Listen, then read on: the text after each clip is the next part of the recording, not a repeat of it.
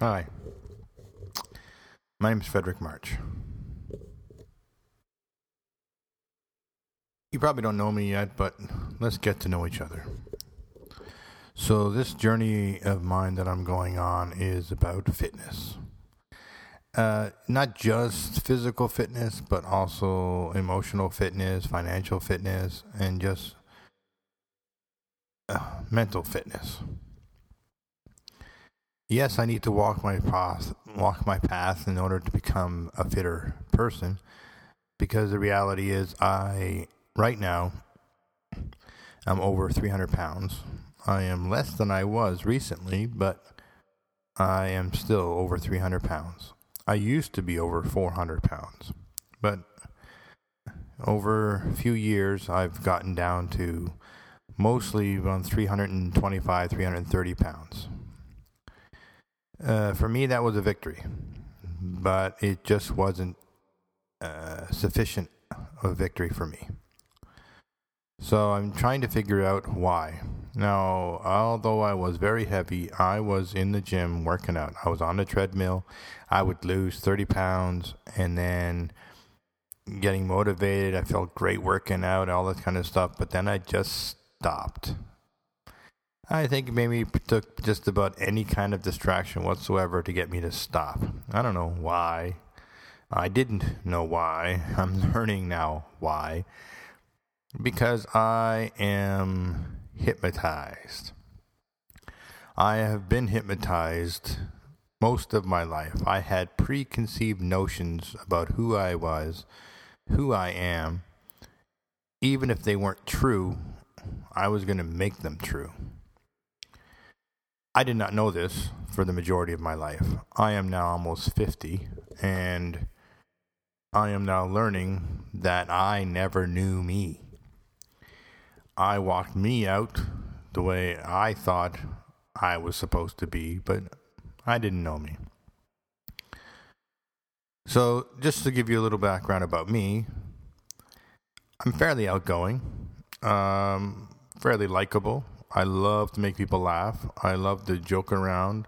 Uh, although I'm a big guy, I like dancing. I love. Uh, I took martial arts for many years, so I love to, to be involved in that stuff.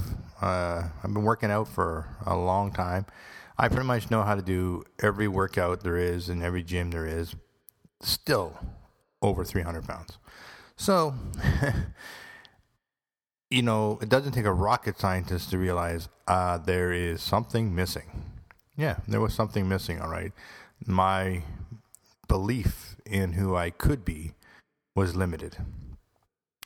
So this process that I'm going through is going to help me to stay accountable because I'll be checking in with this on a regular basis and letting you know how I'm doing and maybe have a, a venting place, some place that I can say, okay, I don't know what's going on. And then maybe you can learn something about yourself through my struggles. Yeah. Although in my life I am blessed. I have a lot of stuff. I have things. I'm, you know, I'm not suffering. Uh, financially, my wife and I are we're really struggling, and we have been for our whole entire marriage. Uh, I've been having difficult time just keeping a regular job, just staying involved. Not that I get fired. I just I don't want to do stuff, and I just stop. You know, and I never knew why, and. Uh, I've done a lot of jobs. I've done a lot of jobs. I was a chef. I, I drove an ambulance. I um, right now I have a recording studio that I work with, and uh, I do video editing and audio engineering. And I just I I can do a lot of things. I've had a lot of jobs, and I've never stayed with any of them very long. Now I used to say, oh, it's because I was bored, and you know I wanted something new. I wanted another challenge. There might be some truth in that. The reality is, I just never thought that I could do anything effectively. I just had low self esteem. I just felt bad about myself. And low self esteem is a cancer in your subconscious. It is a cancer. It makes you stop those things that would bring you joy. It makes you stop those things that are bringing you financial freedom. It makes you stop all kinds of things because you don't think you can do it, even if you are doing it.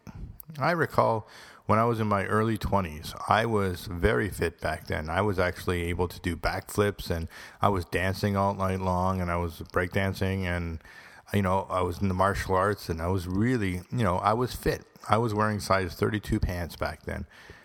But you know what my perception of myself was at that time? I was fat. I was fat.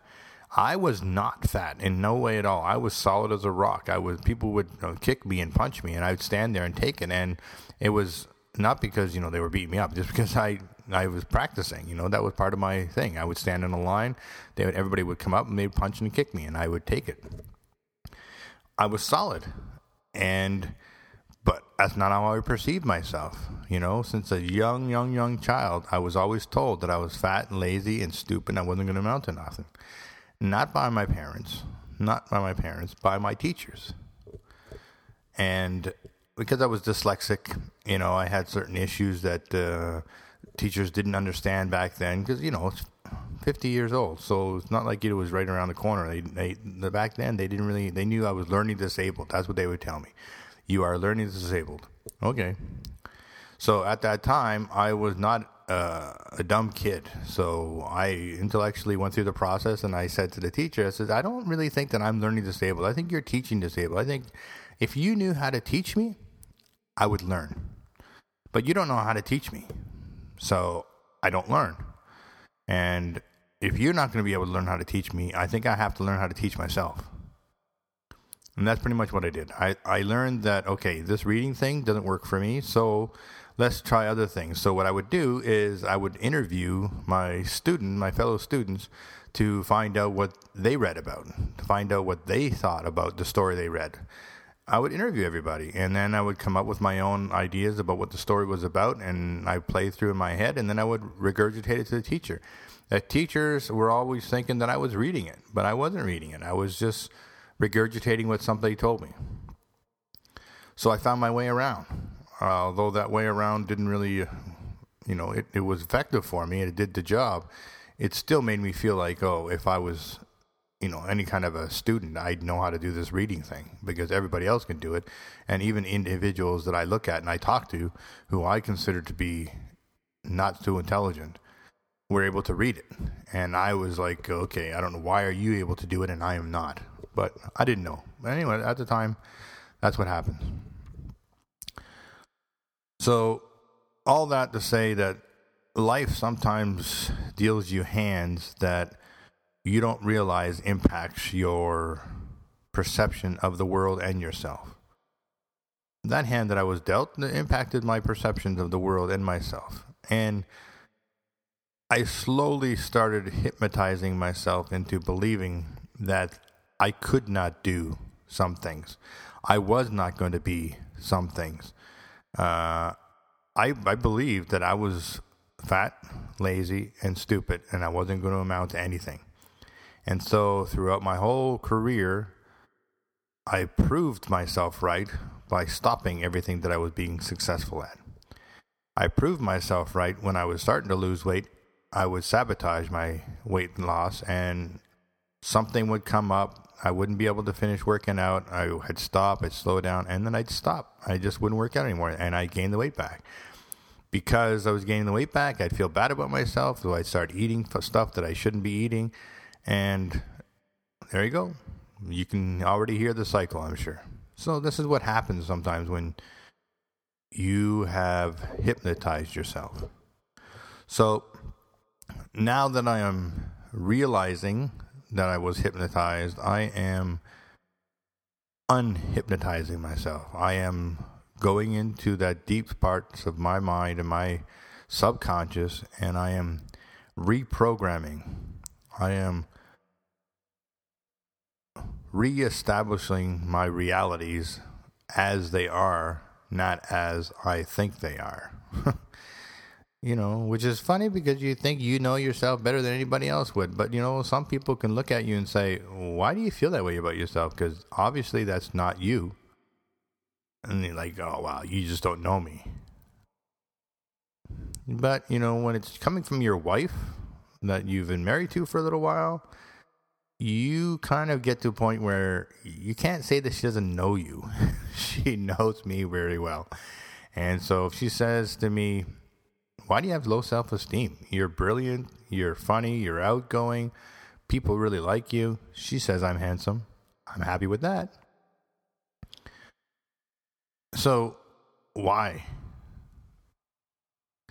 That is the question. You know, the question why, I used to think, okay, it's just a question, but I realize now that the question why is the most important question that you can ask ever. Why am I here? Why am I fat? Why do I lose all the time? Why do I always fail at the things that I try? Why do I want to be thin? Why?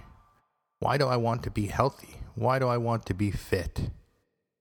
You know, fitness is not just about physical body. Fitness is also about being mentally fit and emotionally fit, you know, and socially fit.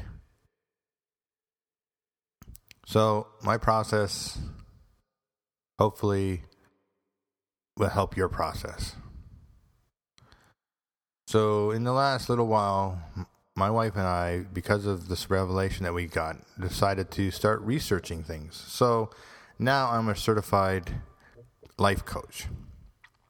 I'm certified in NLP practices, which is neuro linguistic programming, which is you know, when I first saw it, I thought, oh, this stuff is nuts. These are for people who are just, you know, new agey, crazy kind of. Uh, there might be some aspects to that. Some people who are in that kind of situation use it for that purpose. But the reality is, it is the programming language you use to reprogram how you feel about yourself, your situation, anything whatsoever.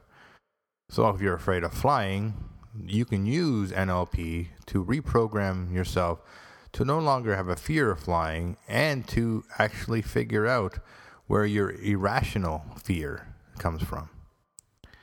Now, if you have a fear of jumping off a balcony, that is natural. because if you jump off the balcony, you could get hurt. That's a natural fear. But there's some things that we bring fear to that really have no natural reason to be there. A fear of a snake that's about to bite you is makes sense. A fear of a snake which in a glass cage behind a wall that's not going to touch you, it's irrational because you're not you're not you're not in danger. Your perception might be danger because it's a snake. And what's so wrong with fear, anyways? Nothing's wrong with fear. Fear keeps you energized. Fear keeps you. I was just watching a video by a guy saying that the most important thing for you to do is to jump. His analogy was that we have a parachute, but the parachute won't open until you jump. If you never jump, the parachute never opens. If the parachute never opens, you never soar through life. And we see people every day walking around soaring through life, enjoying their vacations, enjoying their nice cars, enjoying their fit bodies. But we don't go there. So why don't we go there? Because we believe that it is not us. It's not for us. Because of whatever ridiculous beliefs that we have that limits what we can do and what we can't do. So I hope this introduction is adequate to let you know what I am dealing with and what I'm going through. I will keep everybody on my podcast up to date with my weight loss, my fitness, but also my emotional fitness, and perhaps even my financial fitness. So, my suggestion to you is to go somewhere quiet this is interesting advice from somebody who's running a podcast about fitness. But here we go. Go somewhere quiet. Sit down. Be still. Ask yourself why. and just listen. Sometimes it might require asking deeper questions. You go from a why to a hmm, how come? What happened there? What was the situation? Be a reporter. Investigate your own emotional baggage. Because you might realize after investigating your own emotional baggage that you never packed it in the first place. Somebody else packed it in your bag. And if you're going to the airport with somebody else packing your bag, you can be in trouble. So, my suggestion is to unpack the bag, repack it, and let's soar together. Let's just jump. Thanks, Chris. I'm taking that advice. I'm jumping. My parachute might not open right away, and I might hit the rocks a little bit, and I might get scarred up a little bit. But life with scars has stories. Okay. See you next time. Ciao, ciao.